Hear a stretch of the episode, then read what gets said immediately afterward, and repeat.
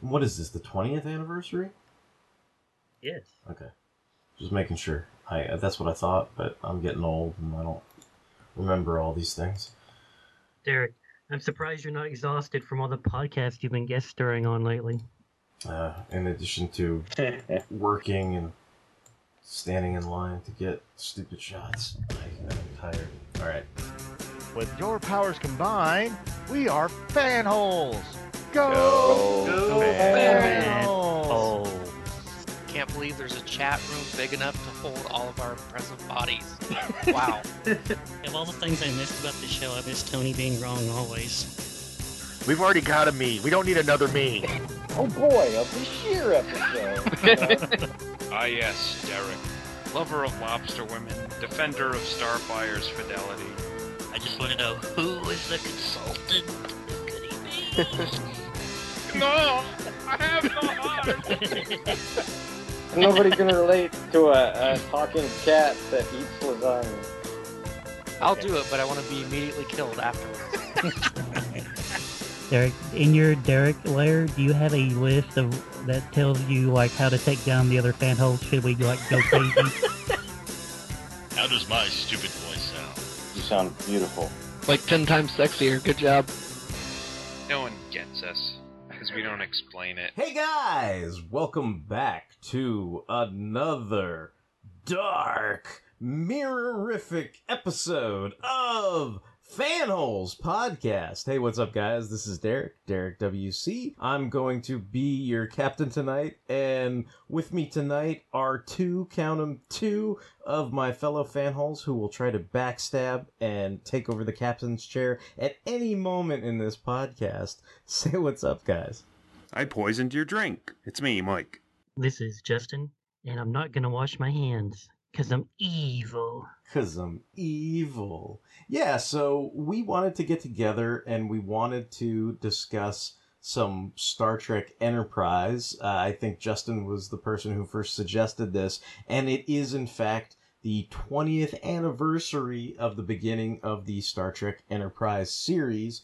And we, we, we kind of wanted to, you know, celebrate and discuss this. And of course, uh, you know, maybe this is some, some basic bitch shit, but I mean, for a lot of people, the two part episode In a Mirror Darkly is probably one of the best Enterprise episodes, and arguably, I, I think a lot of people would list it as one of their favorite Star Trek episodes, period. So it seemed like a really good go to to sort of base the framework of this episode around those episodes. So that's primarily what we're here to do tonight. But I think I think there's going to be a lot of kind of you know off the wall conversation and kind of uh, reminiscing about you know how we got into Star Trek Enterprise, what our history was with it, and maybe you know, of course, with me there might be some related tangents about girls because you know there's always a girl, but other than that, like we're we're here to talk about Star Trek Enterprise, and we're here to talk about In a Mirror Darkly parts one and part two.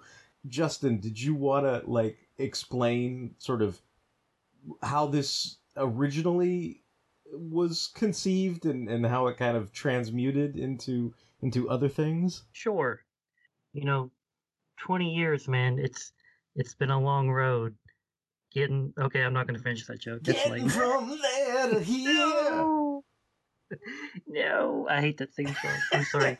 That's the only thing I don't like about Enterprise is that theme I'm. I'm- Uh, dude, I know, I know that was like, see, this is where we need to start in tangent and everything. Like, I know, I know that's like super controversial. Like, I don't know, maybe it's just I've heard it enough times, it doesn't matter. But when I was thinking about, you know, that we were going to record this today and I was going out walking the dog under the breath of my 15 masks that I'm required to wear out here, I'm sitting there singing the theme song. So, like, I mean, I don't know. For me, like, it's like I, I get it. I people are like, why isn't this orchestral? Like, this is evil or whatever. But I'm like, you know, I'm like, no, you're the one who's evil.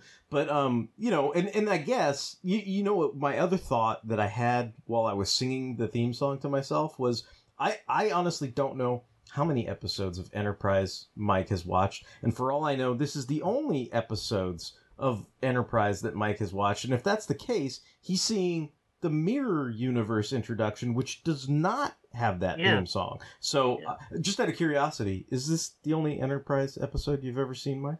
No, I've I've seen a handful Okay, of Enterprise episodes. I know enough about it to, you know, get the mirror, you know, characters and why they're different and how they're different. So you've you've you've touched the sky, right? Like you, no one's holding you back. You know. Yeah.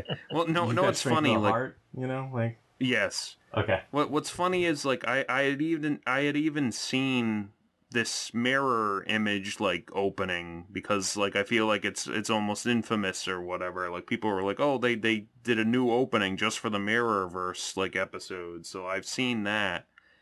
But I was just laughing because I, I I was thinking it would be funny if um they did the like strength of the heart opening, but they had all like the Mirrorverse guys like in it or whatever.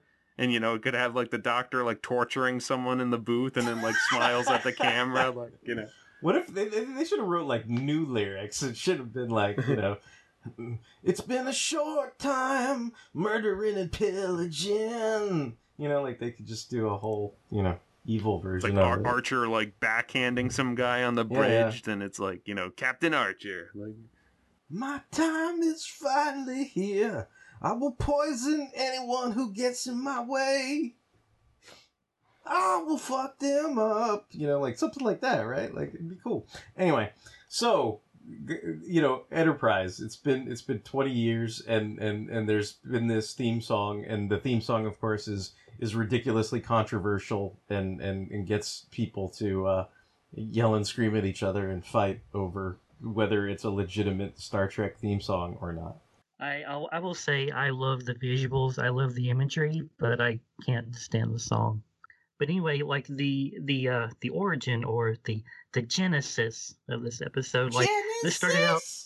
Yes, I'm glad you got that. But this episode started out as something different because fourth season here, and they needed a ratings shot in the arm, and so they thought, why don't we bring in Shatner for an episode or maybe a two-parter? So that that was like the big rumor. It, it felt like it felt like this was up in the air for a long time. Like Shatner was gonna come on the Enterprise, and I, I remember being excited. I was like, "Oh wow, I can't, you know, that's gonna be great." And then it got changed to like, "No, no, it's not. He's not gonna be playing Kirk.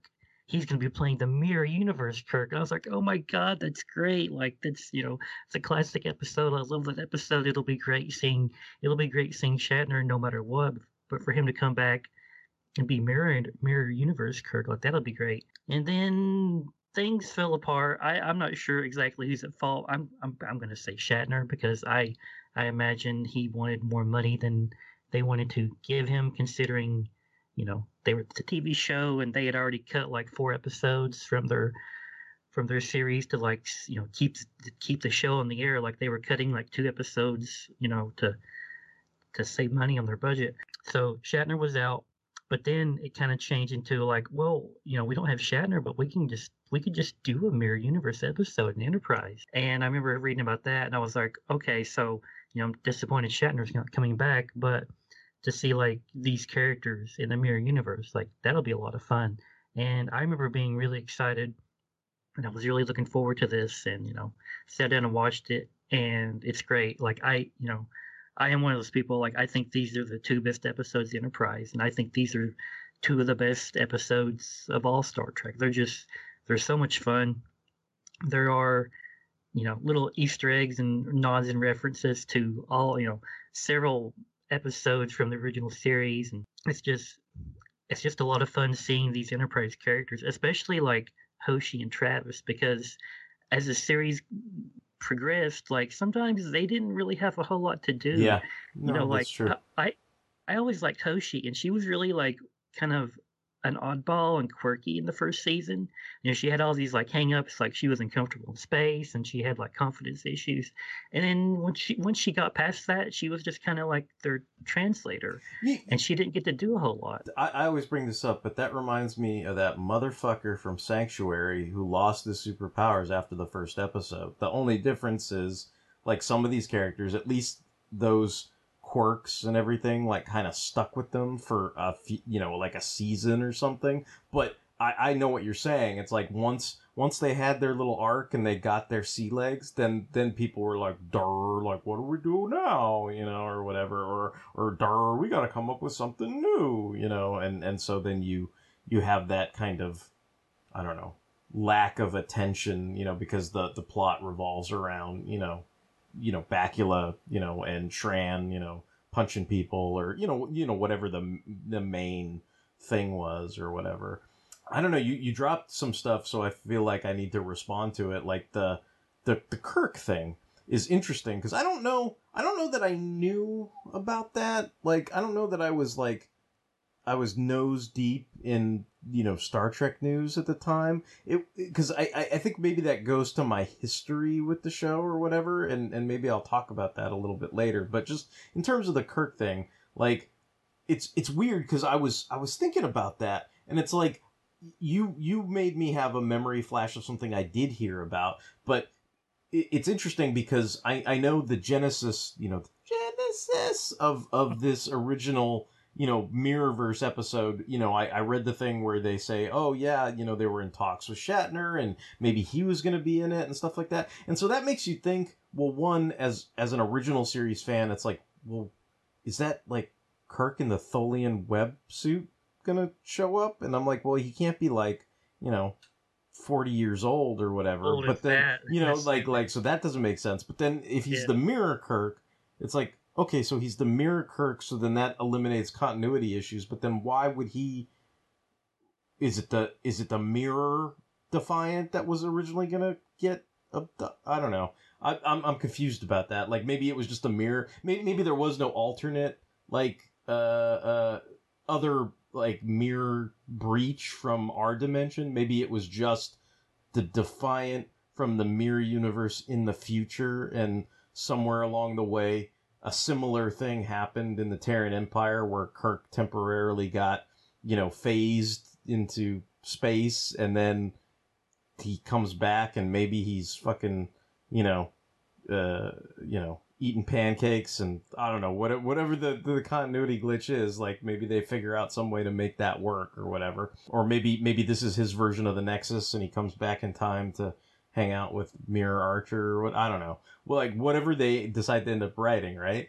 But instead they, they negate that. Y- You know what, uh, but what that, that, what, when you said that, what that triggered in me was like, re- remember how, uh, at the end, like Riker was the chef? Mhm. And I was like, I wasn't at was some another rumor. yeah, wasn't at some Yeah. point. I remember there was a rumor like at some point like Shatner was going to be the sage, wise Mhm. fucking chef that was going to spout out indispensable advice. And like, what's funny is like, I could sort of see that like because it doesn't affect continuity. It's not really Captain Kirk, and also Shatner would demand too much money just to come on and be the chef and be like, well, I think you should chop cucumbers like this, and it's like that'll be five billion dollars, please. You know, like, and and and I could see why things like that would fall apart, right? But I could also see why he'd be like, well, I'm famous, I'm gonna boost your ratings, so you know, fucking pay up or whatever, you know. So I don't, I don't know. So yeah, and, and of course this is all supposition and speculation. Like we we have no inside information about that, but I do remember hearing rumors like that where it's like, oh, Shatner was going to be the Pillsbury Doughboy chef at the end of you know, uh, you know, Enterprise or or what have you. Like then he was in talks to to show up and that kind of thing, and I guess I don't. I mean, I you know see th- I, it's funny because this this this premiered 2001 what it was in the fall of 2001 Mhm. okay see i'm, I'm trying to remember these things because because I, I have like this i guess is not so far back where i'm like a little kid and i don't have adult memories about it. Like this is like i i have adult memories about this. And what i remember was i remember there was a genuine sense of excitement that there was going to be a new star trek show on. For me it was especially exciting because there was a young lady I was courting at the time, and maybe she didn't even realize it, but I was. And she expressed interest in the show because she was one of those, like, you know, I watched The Next Generation, and The Next Generation was pretty cool.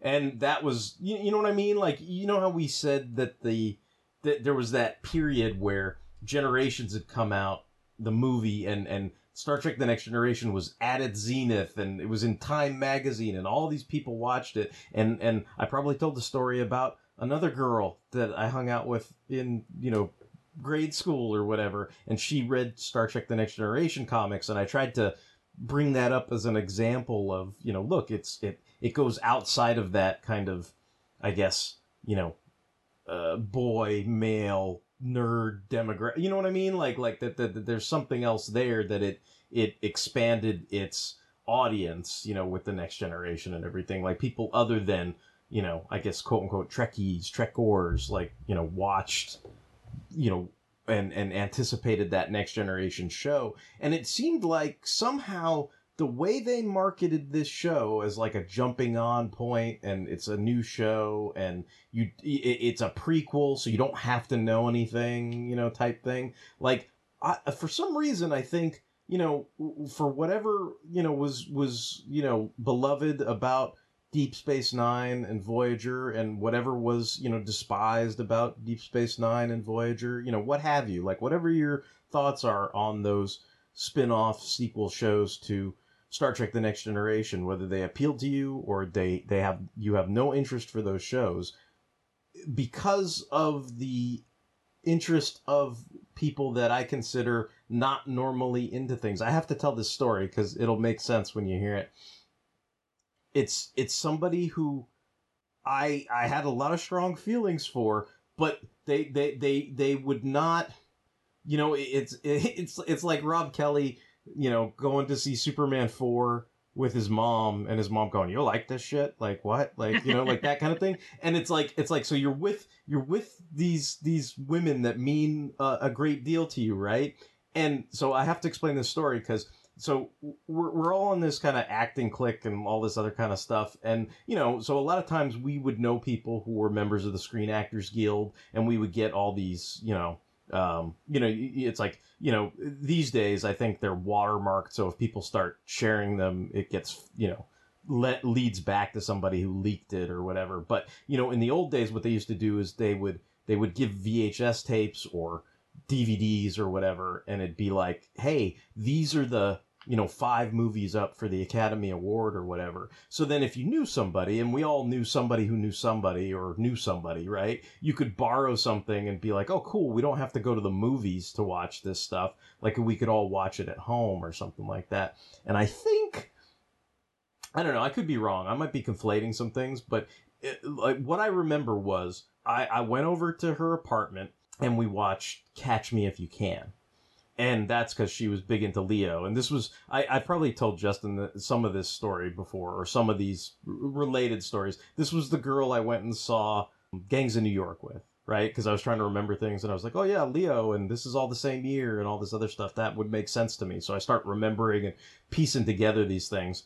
And so I go over and we watch the movie, and there's this this great scene because in in Catch Me If You Can, Leo is a con man and he's doing all his con man stuff, and he's always you know pulling the wool over people's eyes, and this is long before uh, certain pop culture uh, penetration, what have you, and so. He, he, he comes up and he says to the girl, "Oh yeah, my name's Barry Allen," and and and then he talks about, "Oh, you know, you know, uh, you know that, that that basically he uses that so he doesn't have to tell her her real name and that's part of his con and everything. And the minute he says he's barry allen like i start laughing. And and it's not like a nerd laugh because you know you have to be you know, like I said, you're with you're with the the mom that's like, you know, you like this shit. So so so it was more like a knowing kind of like, oh, ha ha ha ha, like you know, like like like I get the joke and I know what's going on, and she had no idea, right? Because they don't know who the Flash is. Like they don't know who Barry Allen is, right? And she turns to me like all wide eyed. It's like, what? What? Like, what do you know? Like, how do you know that? Like, what do you know? And and then I I I, I gave like the briefest of cliff notes. I go, well, you know, it's like a secret identity. It'd be like saying, you know, that your name was Clark Kent, and she's like, oh, okay, okay, and like it's like, oh, okay, cool. Like you you know that and all that other stuff. So this this was the type of person where I was like she's excited about this Star Trek show. so I, I I'm pretty sure like you know we made arrangements to to try and watch the pilot or something like that or whatever. And I don't remember if that ever happened or not. Like like, but I knew she was excited about it, and I and I think what part of what my I guess I, I have these phases with Star Trek shows. Like most times, it's like I love the original series. I watch Star Trek: The Next Generation. I'm kind of like, what the fuck is this shit? There's a Klingon on the what, and the, there's a bald guy, and what, and he's the what, and and I don't get it. And then maybe like by the fourth season, everything kind of gets into gear. I hear that it's really good. I watch those really good episodes, and then I go, oh shit, okay, and I go back and pick up wherever I left off in the first season, catch up, and then finish the show. And it was the same thing with Deep Space Nine. I watched the pilot, and I'm just like, wait, what? Like? Bajorans and wormholes and what? And Ferengi and, uh, uh, and I was like, all right, I'll try a little bit more, but I, I couldn't, I couldn't hang with it. And you know, to be honest, the first couple seasons of Deep Space Nine are kind of a snooze fest, right? It doesn't pick up to the Dominion War, and then by the time you get to like the fourth season, and worse there, everything's like firing on all cylinders. And of course, same story. I watch from season four every single week and I go back and catch up on the other stuff to fill myself in. And I, I, I want to say like the same thing with Voyager. I watch Voyager. I'm like, what the fuck is this shit? And then you know, Seven of Nine shows up. Same thing. Star Trek Enterprise didn't have enough time to do that with me.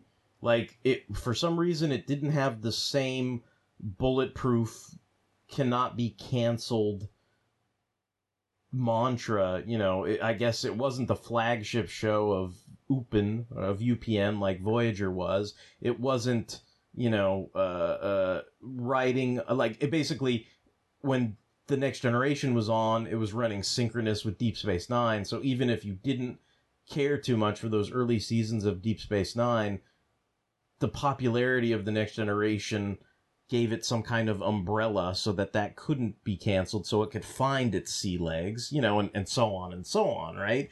But since it had been so long since voyager since there'd been a show like there there was no other i don't know franchise comparisons or, or, or existing properties that could also prop this up right? And so it does the first season and i don't think like she watched past like the second or third episode and and uh, for me like i kind of probably watched a few more episodes but kind of was like uh you know same thing you know? I don't get this. It doesn't really fit you know doing the i'm doing a little of the gene hendricks thing you know? Like this continuity is all messed up. Like it's it's bad like the first contact continuity and this all doesn't make sense and why are they why do they have aft torpedoes and you know all this kind of fucking nerd bullshit right? And so i stopped watching the show and then you start hearing things about, oh man, this is getting better and all this other stuff. And I, I gotta be honest,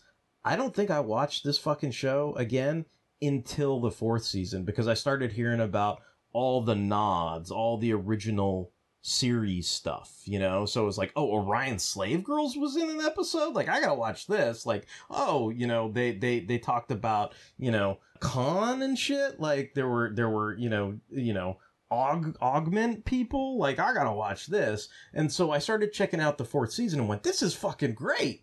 And, and I watched all that. And of course, that runs directly into the episode we're trying to focus on, which is A Mirror Darkly. And that, you know, of course, I thought was fucking awesome and everything. And then because of that, you know, like my same story with everything, I started going back and watching, you know, all the seasons and everything. I caught up to the the episodes I missed in season 1. I watched season 2.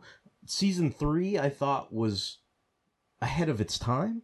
You know, it was it was a novella. It it it was not episodic. It was like 24 before 24 was 24 type thing, you know, like where it told a complete story in you know whatever it was 22 26 episodes and everything and i thought that was actually really really good and and and then you know I, I think i probably was missing a few episodes in the fourth season but like i said i caught you know the tail end of it and of course by the time i'm thinking it's firing on all thrusters this show's gonna kick ass now i'm gonna watch it every week sorry bro season four is canceled it's canceled. The war is canceled.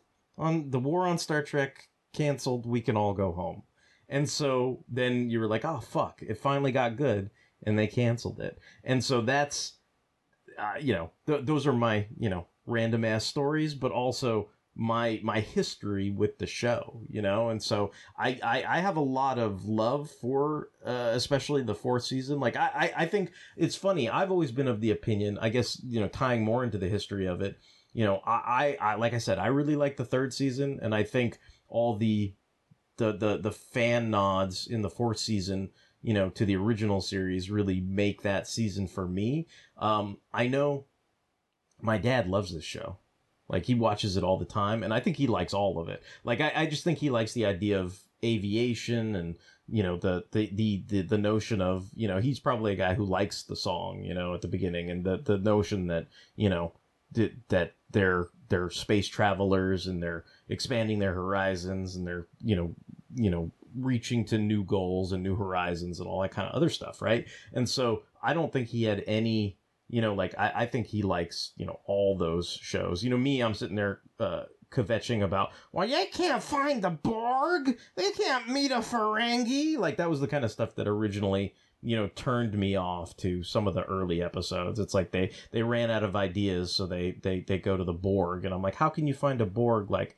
you know uh, you know centuries before you're supposed to actually have first contact with the Borg, you know, like stuff like that, like drove me up the wall. But it seemed like in these, you know, season four episodes, they they went out of their way to sort of massage those things and and at least have them make a modicum of sense. I mean, I'm sure there's somebody out there, you know, I'm sure there could be a Mr. Plinkett review of of uh, Enterprise season four, and he'll point out like you know all this flim flammery that went on if if he ever did something like that, right? And you'd be like, yeah, I guess he's right. Like this doesn't make sense. But as far as me at this point in time, I'm probably ignorant of all that because I had such a good time, you know, watching those shows and those episodes. What What about you, Mike? Do you have like I, I I don't imagine you have a similar history to Justin and myself, but you said you've seen you know more than this episode, right? And that you're familiar with the the property. So like, w- did was there any sense of excitement when that premiered? Like, do you remember when this premiered? Did you watch it later? Like, how did you sort of come to it? No, I have, I have vague memories of this show. Like, I wasn't too big of a Star Trek fan anymore, I guess, when it came on. And I, I think I remember friends saying like, "Oh no, we don't." You know, they probably saw the theme song and they were like, "Ah, we're not gonna like this." And they told, you know, I, I remember hearing that the the first season just wasn't like that good in their eyes, so I probably ignored it. It was on syndication a lot, so that's why I, you know, if it was on, I'd keep it on in the background, and you know, I, I probably seen about you know ten episodes that I you know can remember and like I said, I, once the I, I actually sought out and watched the series finale because I had heard it was like infamously like disappointing. But I was like, oh, Riker's in it. Like, how could it? How could it be disappointing then? And then I watched it, and then I was like, oh yeah, I kind of see why. Like, okay, I get you. But yeah, I mean, Enterprise is kind of a blind spot for me though overall. So I guess maybe maybe getting into specifics then with you specifically, like if Enterprise is a blind spot, like do you do you share the same I guess I don't know passion or love that we have for A Mirror Darkly. Like, what's your? I mean, I, I wondered if this would be up your alley, just because in in its own Star Trekian way, this is that genre that you have professed love for, kind of like this weird, dark, alternate future history type Oh yeah, yeah. Like I, I do love whenever a show does their, you know, alternate timeline episodes and I mean Star Trek it's a tradition, so like, you know, this this is the um the mirror universe episode and like every Star Trek show needs to have one basically and yeah, like I enjoyed it. Like I don't, I don't know I I don't know if I thought it was any better than other mirror episode mirror like episode season episodes, but like there there was a lot of stuff I liked. Like I, I liked the the slight manipulation of the footage from First Contact at the very beginning with you know Cochrane and you know First Contact with the Vulcans and whatever, and you know he just takes out a shotgun and kills the guy, and I was like, oh yeah, okay, well this is like what is um I'm I'm slightly ignorant about this. Like the divergent point of the mirror universe is what? The Roman Empire never ended or Uh, I think I think the, another one I think is what like Hitler wins World War That's, Two. that's another one I've heard. Yes, it's it's one of those things that's not quite nailed down on screen, but like some books and comics will give like different, you know. Yeah, explanations for for Yeah. where things kind of took a turn. Yeah, that's what I thought. Like, because I mean, if you see, you know, if you have no idea what's ab- what's going to happen in the episode, and you see that scene, and you're a Star Trek fan, and you're like, oh yeah, it's First Contact, yeah, okay, and then like, you know, it's a good twist, like, you know, and the I know, like. I'm, I'm sure they didn't get James Cromwell back for the just that, like so they, they probably you know got a stand-in and whatever, but like it was still a good, yeah, like I, I liked that was a good like you know I mean, if, if if if you've if you've watched that scene enough times, you know, right? It's like it's the footage from First Contact, and then they cut to an arm that raises a Yeah. gun. I mean, it's like that's yeah, the, that's that's uh-huh. that's the cut in, right? Like, I mean, if you want to pull away the veil and dispel the illusion, but I mean, they, you know, that that's what they had to work with, and I mean, they they did a pretty good job with what they had to work with. It's like the arm comes up, and then some other dude has to say the line of like, you know, hey, get everything in their ship, blah, you know, and they all fucking run up and start killing the Vulcans and everything like that. But yeah, and like I said earlier, like I I had heard like you know oh you know when when Enterprise did their Mirror Universe episode, they had their own unique opening credits. So when I heard that, I was like, oh, let me look that up on YouTube, and I watched it, and I was like, oh yeah, that's pretty cool. Like, so Yeah, and, and for the most part, that's you know similar to some things that we uh, mentioned in terms of at least you know the the actual intro like deals with exploration and you know like you know the first plane you know the the the, the space shuttle and all this other kind of stuff right? But then this intro focuses more on you know uh, weapons of mass destruction war you know the atom bomb you know tanks like like all that kind of stuff right? So it it it it, it has more of the you know terran empire you know long live the empire you know thump your chest you know that whole kind of angle to it. So i mean it, you know it works. I think it's interesting. I mean i i guess it's good that steven spielberg signed his little contract where people can't reuse his footage because uh, he'll be happy to know none of his footage was in that that Enterprise a Mirror Darkly intro. But it sounds like a lot of like I, I think they said like the submarine came from like uh U five seven one and there's like a bunch of you know uh, I guess Paramount and Universal movies that they could afford. You know, I'm sure some of it is you know actual you know footage you know news footage from from you know the different eras that it it took place in but some of it is is from movies and stuff like that so they they used a lot of stuff you know probably on budget to to create that and everything but yeah i mean i agree it's it's it's a cool way to do the intro. I mean i i, I don't know i mean I, I i'm you know i guess we're kind of hoping everybody knows the the plot to this and knows what goes on in this episode but i mean very bare bones you know this this is only set in the mirror universe so there's no you know no, none of the none of the heroic characters from our main universe from the the enterprise that we've been following these last four seasons you know gets ported over to this universe. This only focuses on the mirror universe so every actor has some kind of opportunity to play their their doppelganger right? And and it just focuses on those characters. It's mainly you know archer finds out that there's some kind of futuristic federation starship in the tholian sector and you know basically you know everything goes all game of thrones after that. His goal is to to get that weaponry and use it to his advantage. It turns out in this universe he's only the first officer and not the captain of the enterprise and then the guy that's normally the admiral is the captain forrest. You know usually forrest is the guy he's sending communiques to and, and talking to, you know, in the opening episodes and all that kind of stuff, right? And that guy's an admiral, but in this he's a captain and, you know, Hoshi is the the captain's woman, so she's with Forrest and she used to be with Archer and she used to be with anybody that could get her up the ladder and that whole kind of thing.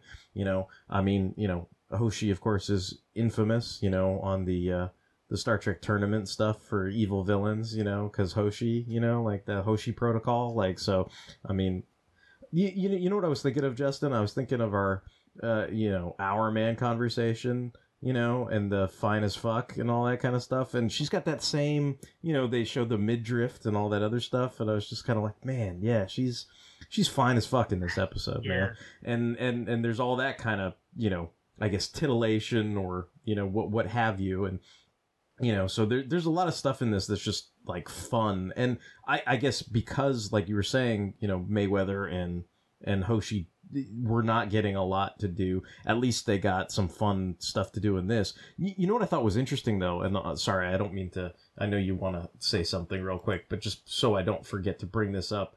When i was looking up some stuff on this episode i was kind of surprised that basically trip and phlox like didn't seem to be too fond of this episode. Like, I guess they were on some kind of virtual con things or whatever. They did some kind of, you know, Zoom chats or whatever it was with people and stuff like that. And they have these quotes where, you know, they say, it's, it's absolutely, this is, um, this is basically mostly Phlox and Trip talking with uh with with a couple other guys chiming in or whatever but they're like it's absolutely no slight to Bran and, and Rick, but they had been writing Star Trek for many years. For Manny, I think there was a sense of joyousness of, oh boy, I get to write Star Trek. He was a lover and appreciator of the first series. A lot of the Mirror Universe, the How Did the Klingons Get Their New Faces, a lot of those love letter episodes in the third and fourth seasons came about because Manny was deeply enamored with Star Trek and then this is this is in an article. I don't know if you could actually see this anywhere. Like I don't know if because they're you know, con private chats, like if anybody recorded them or even released them or whatever. But anyway, the, the article says, however, the actors also had some disagreement on the fourth season, including those Mirror Universe episodes. Uh, Trinneer, uh, I did not like, quotes, the Mirror Universe, or brackets the mirror universe. Uh, basically he's like i did not like them. Billingsley the fans kind of i think dug the mirror universe stories more than i did. I think it was all effect and no point. They said if the show had continued they would have gone back to that world and it would have been developed more but i thought it was sort of banal. Trinneer i thought it was pandering. Uh Ke- keating which uh, you know he he's um sorry, I can't remember the the security chief guy's name. What's his name again? Major Reed. Reed, right? So this is Reed. He's like, oh, they were good fun, John.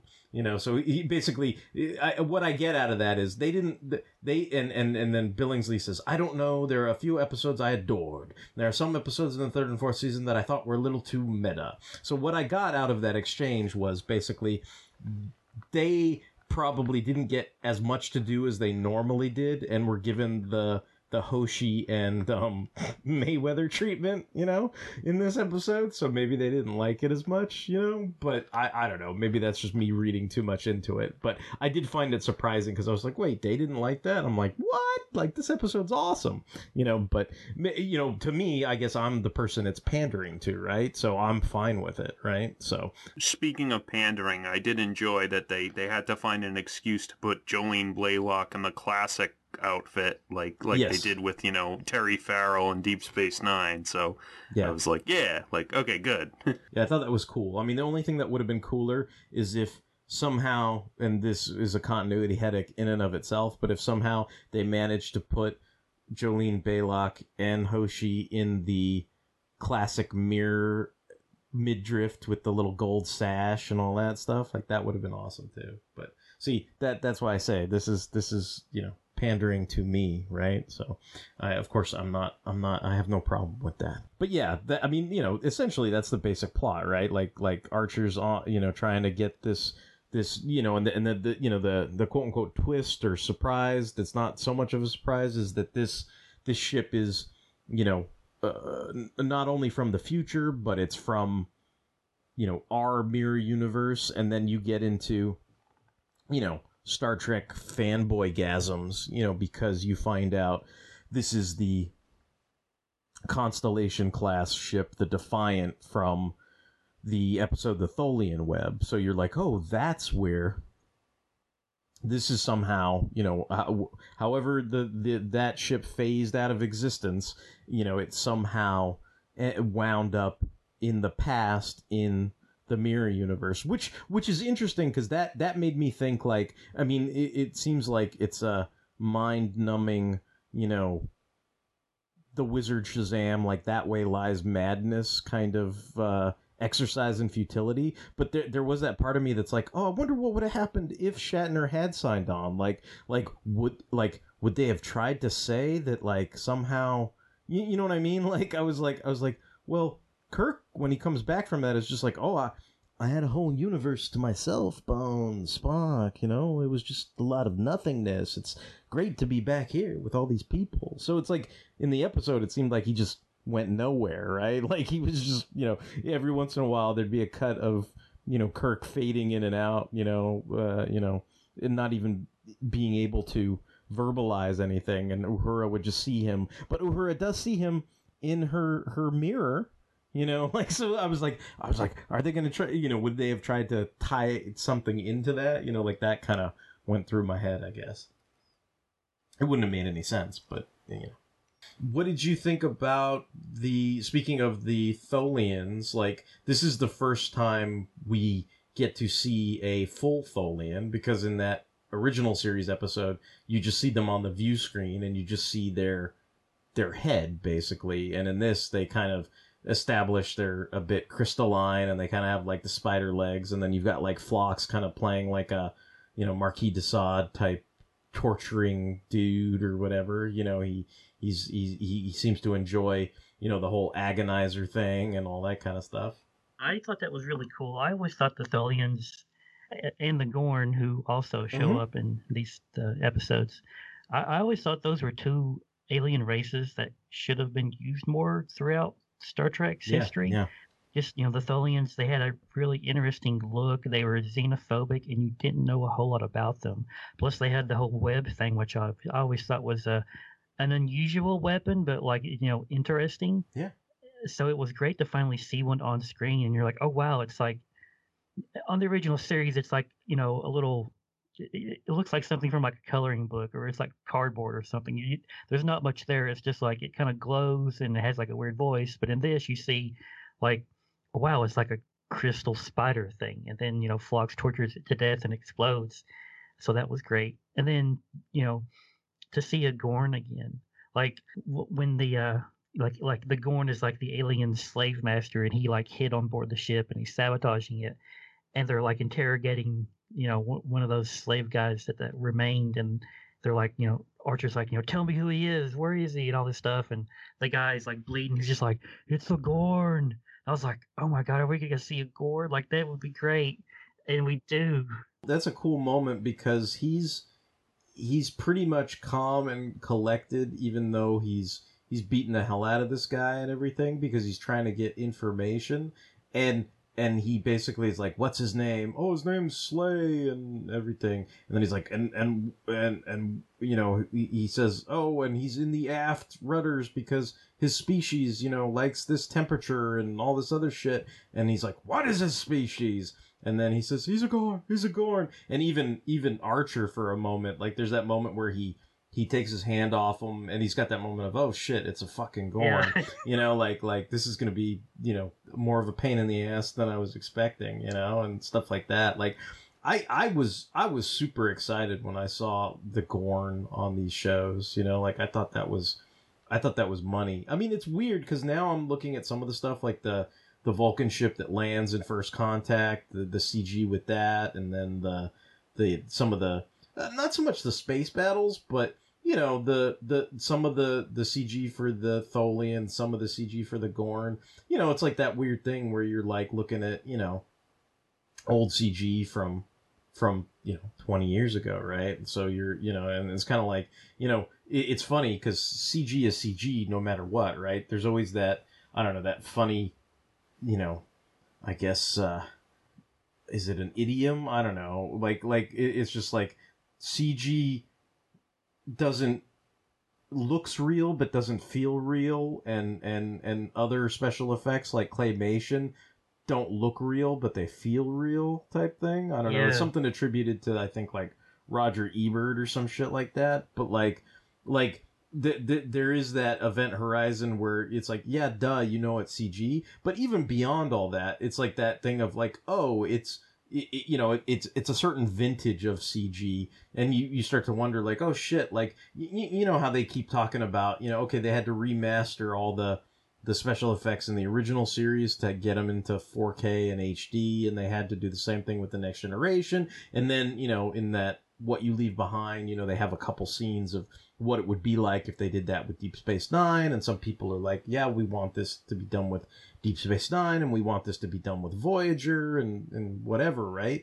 And some stuff, it's like, you know, it's it's like the Smallville conundrum. It's like some of those early seasons. Yeah, the film exists, and you could you could remaster the film in HD, but none of the special effects were done at that scale. Like if you did that, it would either look really shitty, it'd just be like blown up crap, or you'd have to spend the money and redo all the special effects you know? And so it got me thinking like oh i wonder what a re you know i mean you know this is probably again you know that way lies madness but i was sitting there going oh i wonder if a redone gorn would look any better or not or if it would just be like you know harrison ford with the various degrees of java over the years. You know what i mean? Like it's like does it does it really fix anything? Is it really better? Like i don't know. I mean i guess it is but you know it's still it's still fake as fuck right like so you're like i don't know you know I sat down and rewatched the entire series a month or two ago. There's some CG shots of like some of the Xindi, like the aquatics and the Mm. insectoids. Like some of that doesn't hold up quite so well. Where it's it's it's you know you're like okay this is a this is a CG insect looking alien thing, and sometimes it looks pretty well, and then sometimes it just doesn't like look very good at all. It's like okay I know I'm looking at something fake and it's aged you know poorly. Yeah, I mean, you know, it, it's weird. I mean, it's easy to sort of poke holes in things, you know, from from this lens or this time frame or whatever. I mean, you know, at the time, I think at, at the very least, stuff on Star Trek was was at least more state of the art than most TV special effects. You know what I mean? Like they spent money on it. It looked good for the time. You know, it wasn't like it was fucking you know, I don't know, you know, Nightman special effects or fucking, you know, like, you know, shit on, uh, you know, what is it, fucking Andromeda or whatever the, you know, like on, on, on all these other fucking shows where it's like not quite, I mean, you know, forgive me, but it, it's no Babylon 5, right? Like, I mean, it's, it's like way, it's like, it's way, well, I'm just saying the CG in this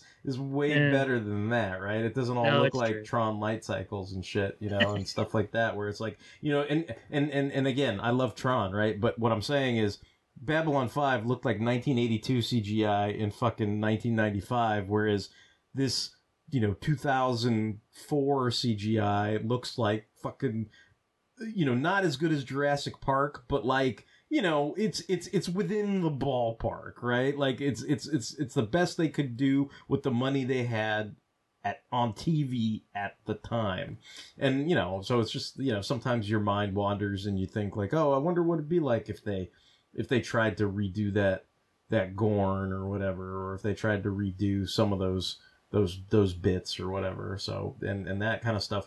I you know I don't know if if that's pandering like putting in cool old aliens. It's like I I, I don't give a shit too much. I mean you, you know what's funny about that? It's like even even Trip like you know the idea that he has the you know the pike face burns Yeah. you know like that kind of thing i mean that's he, he gets a little bit of that that uh i don't know pandering a little bit of that nod you know that fan love or whatever. So it's like uh, you know they tried to do do fun stuff with all those folks i think you know for the most part. I mean the, the, the thing i see as it's like the more you continue those episodes i i think the the inherent problem is the first mirror universe episode is a blast and then they didn't follow up on it and probably with good reason. And and you see the flaws with you know and and and you know even though i love especially the later seasons of deep space 9 the flaw in that is you you start with one episode and the more people the more episodes you do the more backstabbing and killing off of your main cast you continue to do. So it's like even if they had pursued this like i mean you couldn't have ended it with Archer getting killed. Like at some point, somebody would have to backstab, you know, Mayweather and Hoshi, and somebody would have had to backstab, you know. And by the it's like you know by but you know by you get by the time you get to a certain point, you know.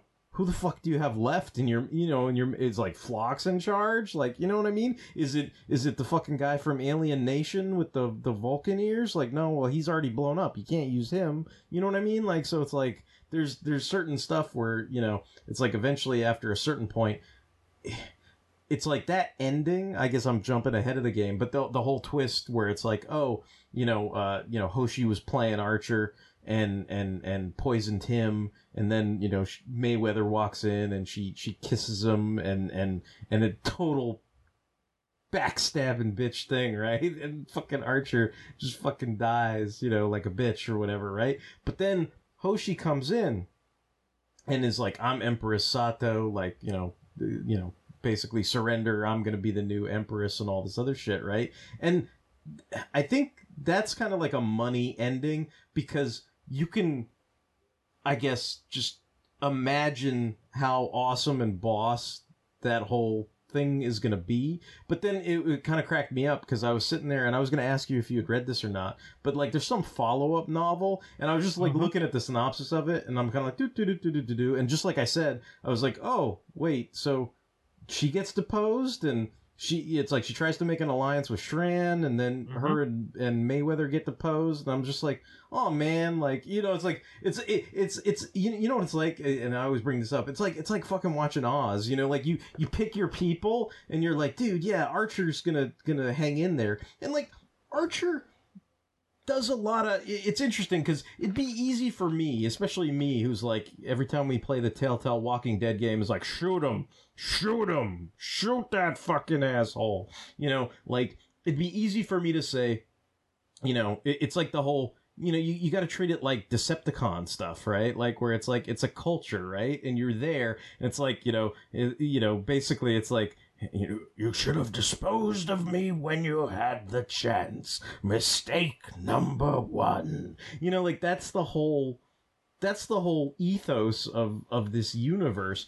And it'd be easy for me to say, "Oh, well, he should have killed Hoshi when she pulled the knife on him, and he he should have killed Forrest in the fucking brig." Right? It'd be easy for me to say that. But if you actually think about the way it all plays out, he covered his ass and got what he wanted all the way up to the middle of part two and he was pretty much on top of things even if even if i mean he kind of breaks down a little bit when he starts getting jealous of his mirror universe self and then Yes. starts hearing his, i i that like that's his subconscious like his doubt his self-loathing you know kind of taking physical manifestation, you know, like playing with his head and everything.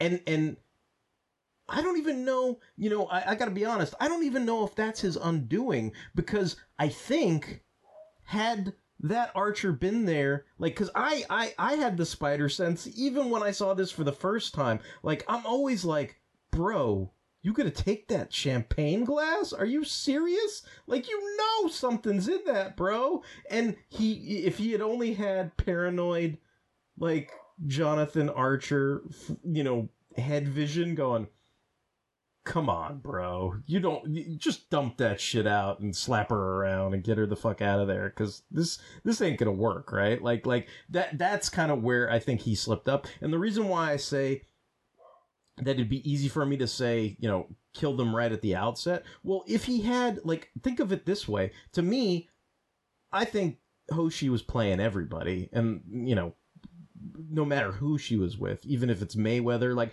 I don't think she had any loyalty to anybody but herself, right? Which is fine. But you know what I do think?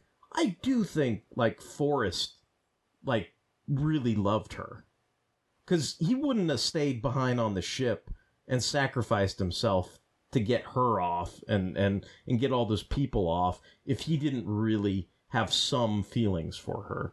And I, I think he had more than some, right? And the way I'm I'm rationalizing it is if if you looked at this as a choose your own adventure, as a stupid telltale game without the phony choices, you know, the illusion of choice, like if Archer like pr- pretend I'm playing the telltale game and and Hoshi pulls the knife on me and I'm Archer, right? And I stop her and your choice is kill Hoshi or just throw away the knife, talk to, to Paul, to Pring, to whoever, you know, all the Vulcans on the ship, right? And and then make out with her later, right? Like so if you don't take that second option like he does, you know, be in a better mood when I come back and and bang you some more or whatever, right? If you don't take that option and and you say you pulled a knife on me, you're fucking dead. You betrayed the captain. I'll get a new captain's woman. Fuck you, right? If he had done that, Forrest wouldn't have been in any like it wouldn't have mattered if he had sent that like say he had he still had Hoshi send the info back or say he had somebody else send because he's killed Hoshi, right? Say he has some other person send the info back.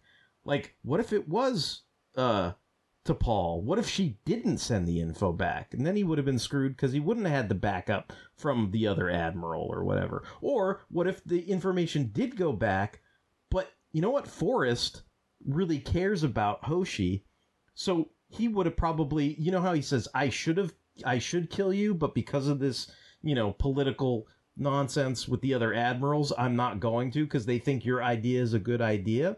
I don't think he would have had that rationale had Archer killed Hoshi then. He would have been in a blood craze and would have just had Archer killed. Thus, he doesn't get what he wants, and thus your Telltale game ends, right? So he was playing the game pretty well, right? Because he kept them alive enough to get what he wanted, but also kept himself alive. But I, I think part of the unraveling is you know, it's like he doubts himself. And like, I, I know this is going to sound funny, but when she's, and, and some of these scenes are shot really, I think tastefully, I guess. I don't know if that's, that's a weird thing to say, but you know, that, that scene where he's, he's with her and, uh, you know, they're, they're sleeping together or whatever, and it's all done in shadows. So you only see Archer's shadow, and then you see her shadow, and he gets up in the middle of the night, and again he's he's racked with this self doubt, like there's so, he because you know you got to be on guard like twenty four seven in that universe, right? And he's like he knows he's missing something. He knows th- that things could not go according to plan. He knows there's certain people that doubt him that aren't with him hundred percent, right?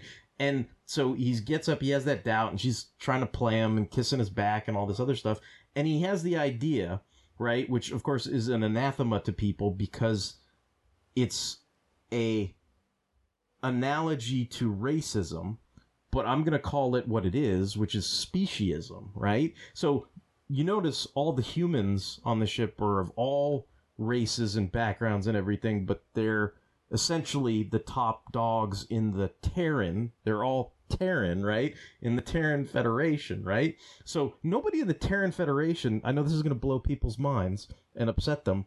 No one in the Terran Federation is racist.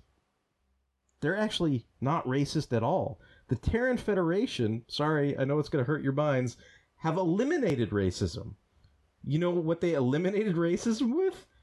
Speciesism. So they're all speciesists, and they look down on Phlox, and they look down on the Vulcans, and they look down on the Tellarites, and etc. and etc. So I know that's tough to hear, but that's what they did, right? And he has this idea. He's like, you know what? This doesn't feel quite right. I'm gonna put all the non-Terran people on a ship.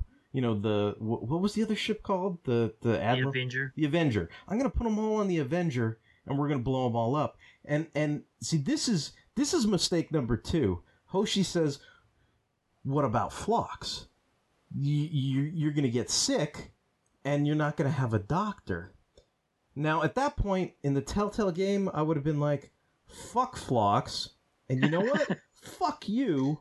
Now I'm sending you to the fucking Avenger because you just questioned me in my moment of doubt, and I know you do not have my back right? So to me, I'm like sitting here overanalyzing it, but also doing the Oz thing where it's like you you you want to find a character to follow, and it's like obviously Archer's the the captain and the main character, so for the most part you're gonna follow him. But of course, the minute he he drinks the the champagne and gets owned, right? Which is, you know, it's a twist. It's the mirror universe. That's that's to be expected, I think, right? And and it makes a cool twist ending and everything like that.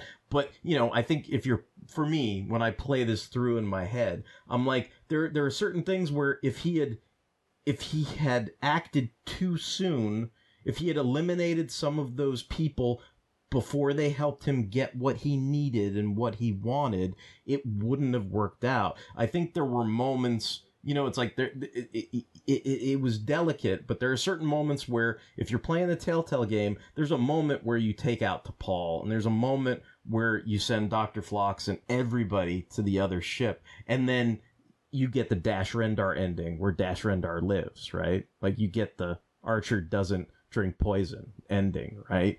And it's like, you know, it's like, you know, there could have been a cool ass scene where it's like, what the fuck? Like maybe Porthos is like, don't drink that shit, or something. You know what I mean? Like, like there could have been things, right? But I know that's not what they were going for, right? So they went for that other thing. But I'm just saying, if you're playing the Telltale game, you know, there there there could have been options for you to, you know, uh, take it in another choose your own adventure direction. But this is why all that shit is like super fun. You know, the the the the fucking cat fight between T'Pol and and Hoshi is oh man, like man, this you know what? I just gonna say it. This show makes me fucking randy. You know, like that's that's all there is to it. You know, because it's like those those it's super badass and it's super awesome you know like like in some sense you're like dude you could uh, you know you can understand right like i mean there's points where you know you probably should have ghosted or you know put the put all put them all on the Avenger and and and had been done with them. But there's some points where you understand, like, oh yeah, this is pretty cool. You know, like like you know, sometimes you could understand why you'd be swayed by a captain's women and and not uh, you know not be thinking clearly and or seeing clearly. You know the there was an earlier scene where Hoshi gives Archer a drink and I don't know why, but I mean that is his flaw. He became too comfortable yeah. with Hoshi because yeah. when when they're in his cabin on the Defiant and they're discussing the the history of their other selves, he he lets like her she, he lets her see how uncomfortable he is with that, and he lets her take control of the situation, and and that that might have been you know, in, in terms of the Decepticon thing, you know, that might have been mistake number one, right? Like, but and and she hands him a drink, yeah, and they drink. So he was already that comfortable, and like to me, like that's the choose your own adventure point where he like screwed up. Well, the, the, he screwed up, and and and two, if if you if you want to go back and and look at it with revisionist eyes, and if you're playing as Empress Sato, right, you you have the option poison Archer now or poison him later right? yeah. And at that point, if if she had done it then, that that wouldn't have worked out for her, right? Like that that that she would have not gotten ultimately what she wanted. That was not the right moment to do that. You know, you still would have had the fight with, you know, uh, th- th- she still would have had to contend with T'Pol. She still would have had to contend with um what's his nuts from Alien Nation with the Vulcan ears, right? The commanding oh, the yes, Avenger, right? Like and and all this stuff. So you know, for all you know, if she had killed Archer then, maybe Phlox does disable the ship, and then they're fucking left out into space and they're fucked, right? You know, so so it's like th- th- th- there's all that kind of stuff where you know there's opportunity to to fail at every turn, but yeah, no, I mean, I, I agree with you because there's there's that moment where you know you're kind of like, oh yeah, like they they've established this, you know, look, I've I've I've done this, you know, I've given you a drink before and and have not poisoned you, so thus you know you establish this this false sense of trust, which you know eventually does not last. But you so you did read that book though the the sequel? Yeah.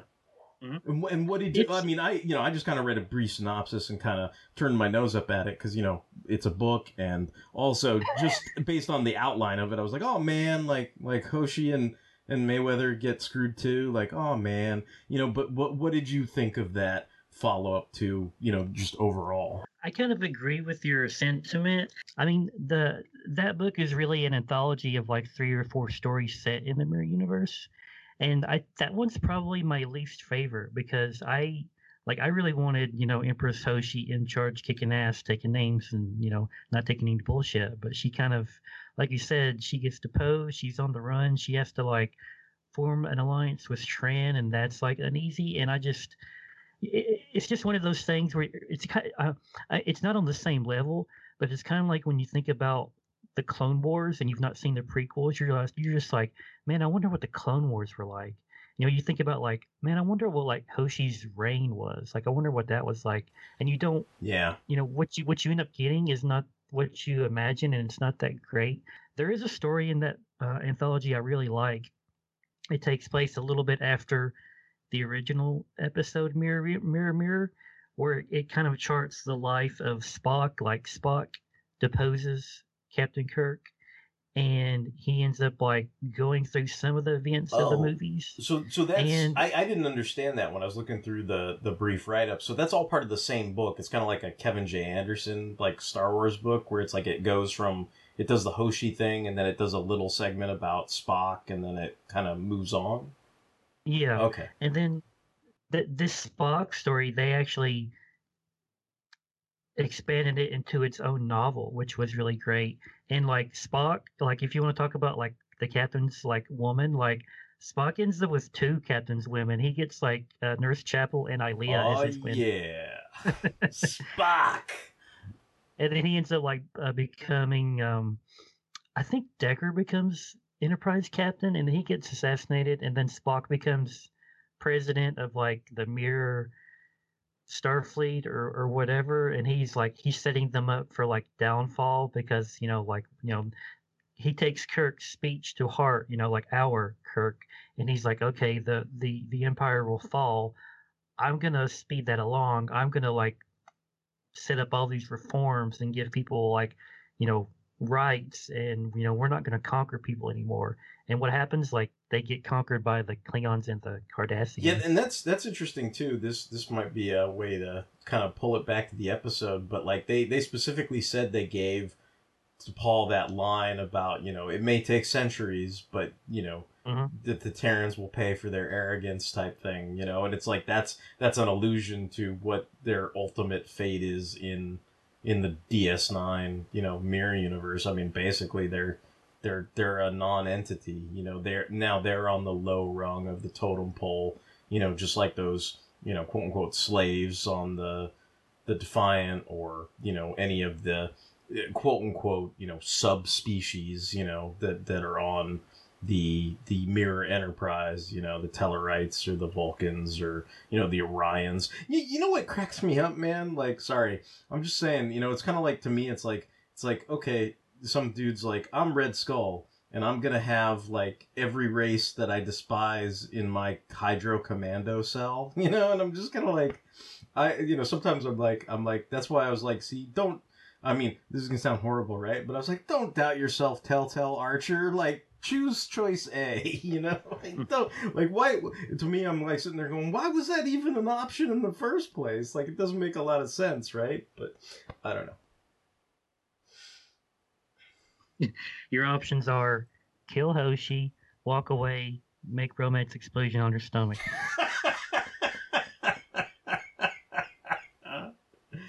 uh, uh. So, so Mike, I know, I know you've been quiet, but I was just gonna compare the the ending of this to like the ending of Angel season five and see what your thoughts are. But th- I think that's what me and Justin are kind of, I guess, lamenting is that w- whatever your imagination can come up with that happens after that moment is always gonna be more cool than the myriad of follow ups that say Angel season five had and this this novel that the the end of this episode had a follow up to. Yeah. And it's probably best that way. Like it's best to just end there and then let your imagination make up cool scenarios. I will say, like in regards to like Angel's series finale, I mean, I read those, you know, comics that take place after it. I never would have imagined like Angel becoming friends with the dragon, so I thought that was kind of cool. But maybe, maybe some of the rest of it was, you know, also, you know, disappointing as as opposed to like what I imagined. Well, I, I mean, I did like after the fall, but yeah, no, I know what you're saying though. Like, I mean, it's hard to pull that off, basically. Yeah, I, I, I won't, uh, I won't begrudge you. I think Angel making friends with the dragon is pretty, pretty cool, and I don't think I would have thought of it either, especially since they were playing it like a whole, you know, Butch and Sundance thing. Like to, to me, I guess my, my surprise is I'm like, fuck, like for something that was supposed to be like the last stand of the wreckers it seems like a lot of them are left standing. You know what i mean? Like that that was my kind of attitude about it i think but i don't know. But yeah like that's that's why i'm i'm kind of like to me i'm kind of like okay well if hoshi's you know empress like you know basically i think i think my thing was like long live the reign of empress hoshi right? Like well it seems like it was an awful short reign in that fucking book right? And i was like oh man you know? I i guess in um in uh, Star Trek Discovery, they I guess her reign was actually fairly long and successful because uh, Empress Georgiou, she kind of like attaches herself to Hoshi's reign to like you know further support her, you know to like be like okay look at me like I I'm legit like I you know I'm I'm proving lineage to Hoshi even if it's not like a biological hmm. lineage. Like that's what i'm doing to like establish myself. So like you know that that short story you know that we find you know somewhat disappointing like is, is, it either is, didn't happen it's non-canon right? Yeah. it either didn't happen or it like you know turned out okay in the end for Hoshi because as far as discovery is concerned i believe she she had a long and you know successful reign i guess. Long live empress hoshi. Uh who who's um uh archer's like you know, uh, number two enforcer, the black guy. Oh, Mayweather. Mayweather. I thought it was funny when they were on the on the bridge and like Archer gave him the signal and he was like, "Activate karate kick now!" And then like he did the kick and kicked the guy. Hey man, that's that's way more than he did in four seasons. So. Yeah. uh, oh, so what was he the was he the Finn of Star Trek Enterprise? I, I think more he was like the Harry Kim of Star Trek Enterprise. What what do you think, Justin?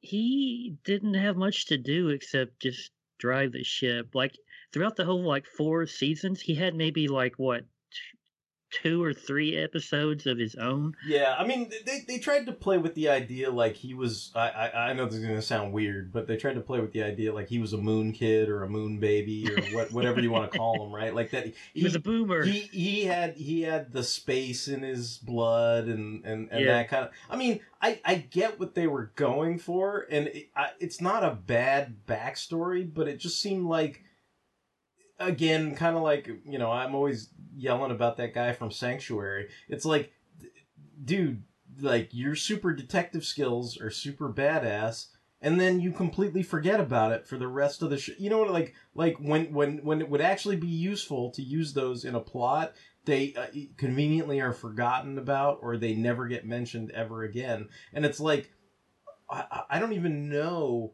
what uh, being a moon baby would have helped with in the series, but like it just seems like somehow that that never translated into I don't want to say he was unessential, but like it didn't translate into him being a standout exemplary crew member. Does that make sense? Well, I mean, I don't I don't have a whole lot more to say. I mean, I I enjoyed it. I, you know, I, I was glad I watched it. Like, I, I feel like these episodes are kind of like infamous, or you know, not infamous, but famous. Like, I knew like Enterprise had a Mirror Universe episode, and I'm glad I got to see it. I guess. What about you, Justin? Like, is there any anything that we haven't sort of tapped into in the grander tapestry of Enterprise that you feel like discussing or talking about? I don't think so. I mean, I I really like Enterprise. I think it's you know it's underrated. Maybe there are some stinkers in the first two seasons. Like there's a lot of stuff that feels like leftover scripts from Next Generation yeah, or yeah, Voyager. And so you're watching this and you're like, I've seen this before. Or like there's one episode where it definitely feels like they just changed the name from like Seven of Nine to T'Pol because Mm, it just it just feels that way. yeah. And you're just like, oh man. But then, you know, later on the whole Xindi stuff and then season four, like that stuff's that stuff's really yeah, I, great. I I agree. I mean, I think I think season three and and and all the the pandering in season four is money. You know, I don't I don't care what Trip says. Um, I think it's money. There's no episode where Archer like mutates into a lizard and like reproduces with another crew member as lizards, right? Well, there Well- is an episode where he gets alien DNA and he's like tries to be their mother or something. Oh, okay. I'm like, okay. well, so there is. Yeah, I don't want to. that's the bad one. I don't want to. Yeah, I don't. one. I don't want to. I don't want to discourage you, but uh, sort of. Yes. And then then there's another episode where like Archer, Hoshi, and Reed get weird alien Oh, DNA yeah, and they're yeah, trying yeah. to go underground or something. Yeah. That one's bad too. Yeah. oh man. The last thing I'll say is one of my favorite quotes concerning this episode. I forget who it's from, but it's it's either from like a producer or maybe one of the writers of Enterprise, and he was talking about this uh, two-parter, and he was like, "We put the hoe back in Hoshi."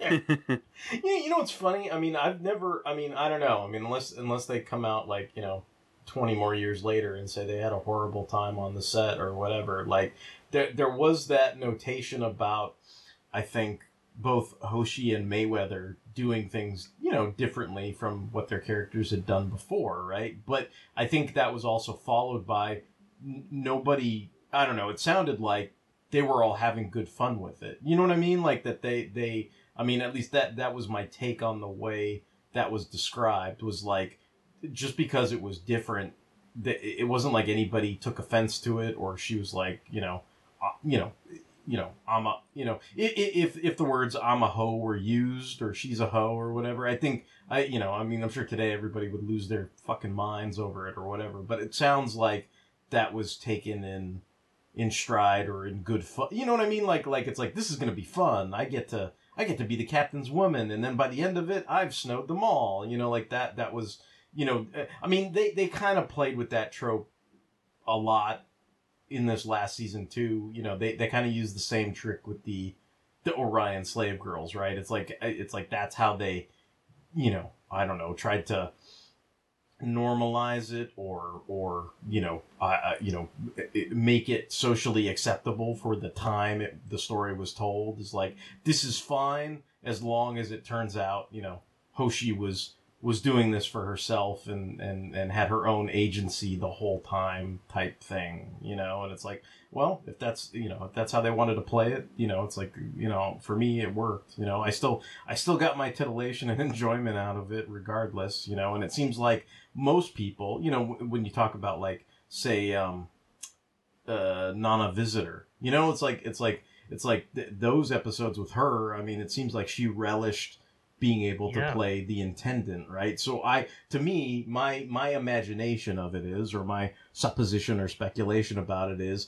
you know you know as much as nana visitor relished playing the intendant i imagine hoshi relished you know playing you know empress sato you know in waiting or however you want to refer to her as you know like like you, you know people you know may have a good time playing Cersei Lannister, right? Like like it's like, you know, just just because people, you know, are are, you know, mentally ill and go, I hate that woman, you know, or whatever, like and not realize they're not like real and it's an actress. You know, a lot of times the, the actors probably just have fun, you know, uh, chewing the scenery and, and, and doing stuff like that. So I, I, I Yeah. imagine that's that was the the thrill and enjoyment and and I, I feel like that's not just supposition because I feel like that translates into the audience enjoyment of this episode. You know what I mean? Like they had fun with it, so we have fun watching it. You know, like that's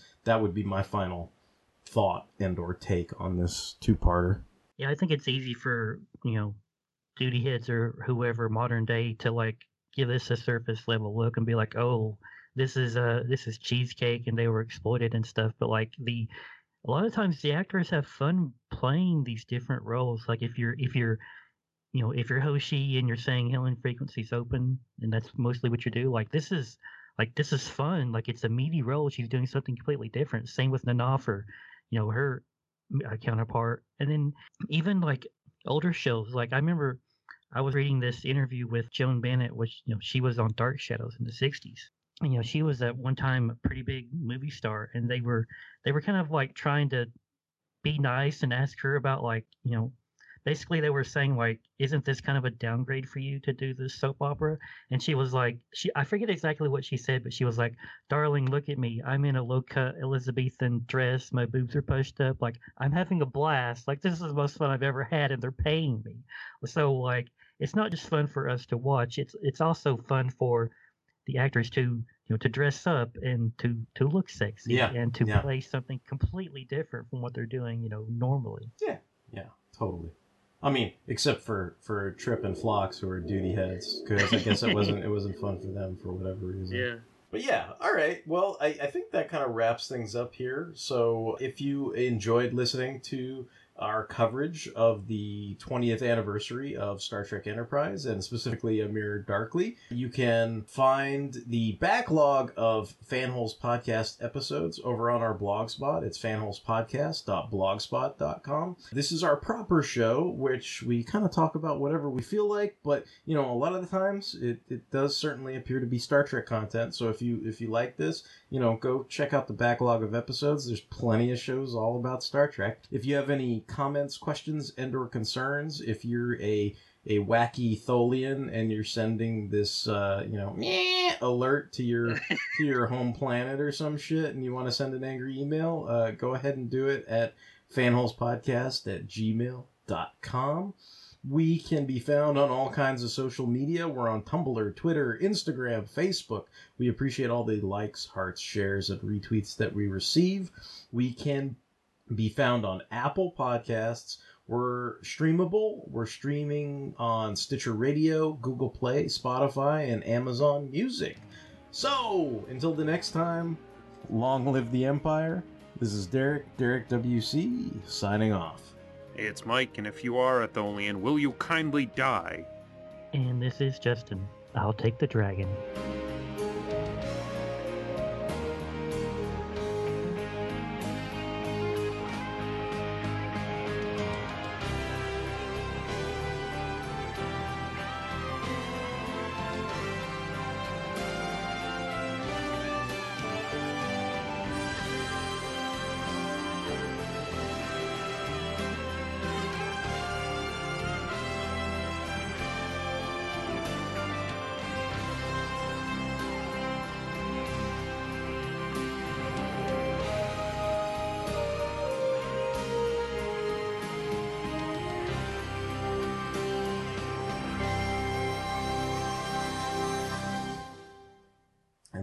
The moral of the story is do not accept champagne glasses from hoes.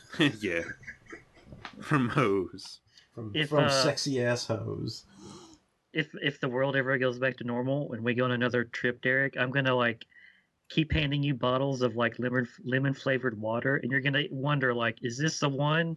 Is this the one Is that's gonna one do that's me gonna in? do me in? I mean, I mean, you know, I, I, I, I think it'd be fairly, you know, I don't, I don't mean to uh, discourage you, but I think it'd be fairly easy for me to discard uh, you handing me um, bottles of lemon water. But you know, you start paying um, some uh, extremely attractive ladies to hand me bottles of lemon water, and I, who knows, I may slip up. You know, you may, you may have that captain's chair after all.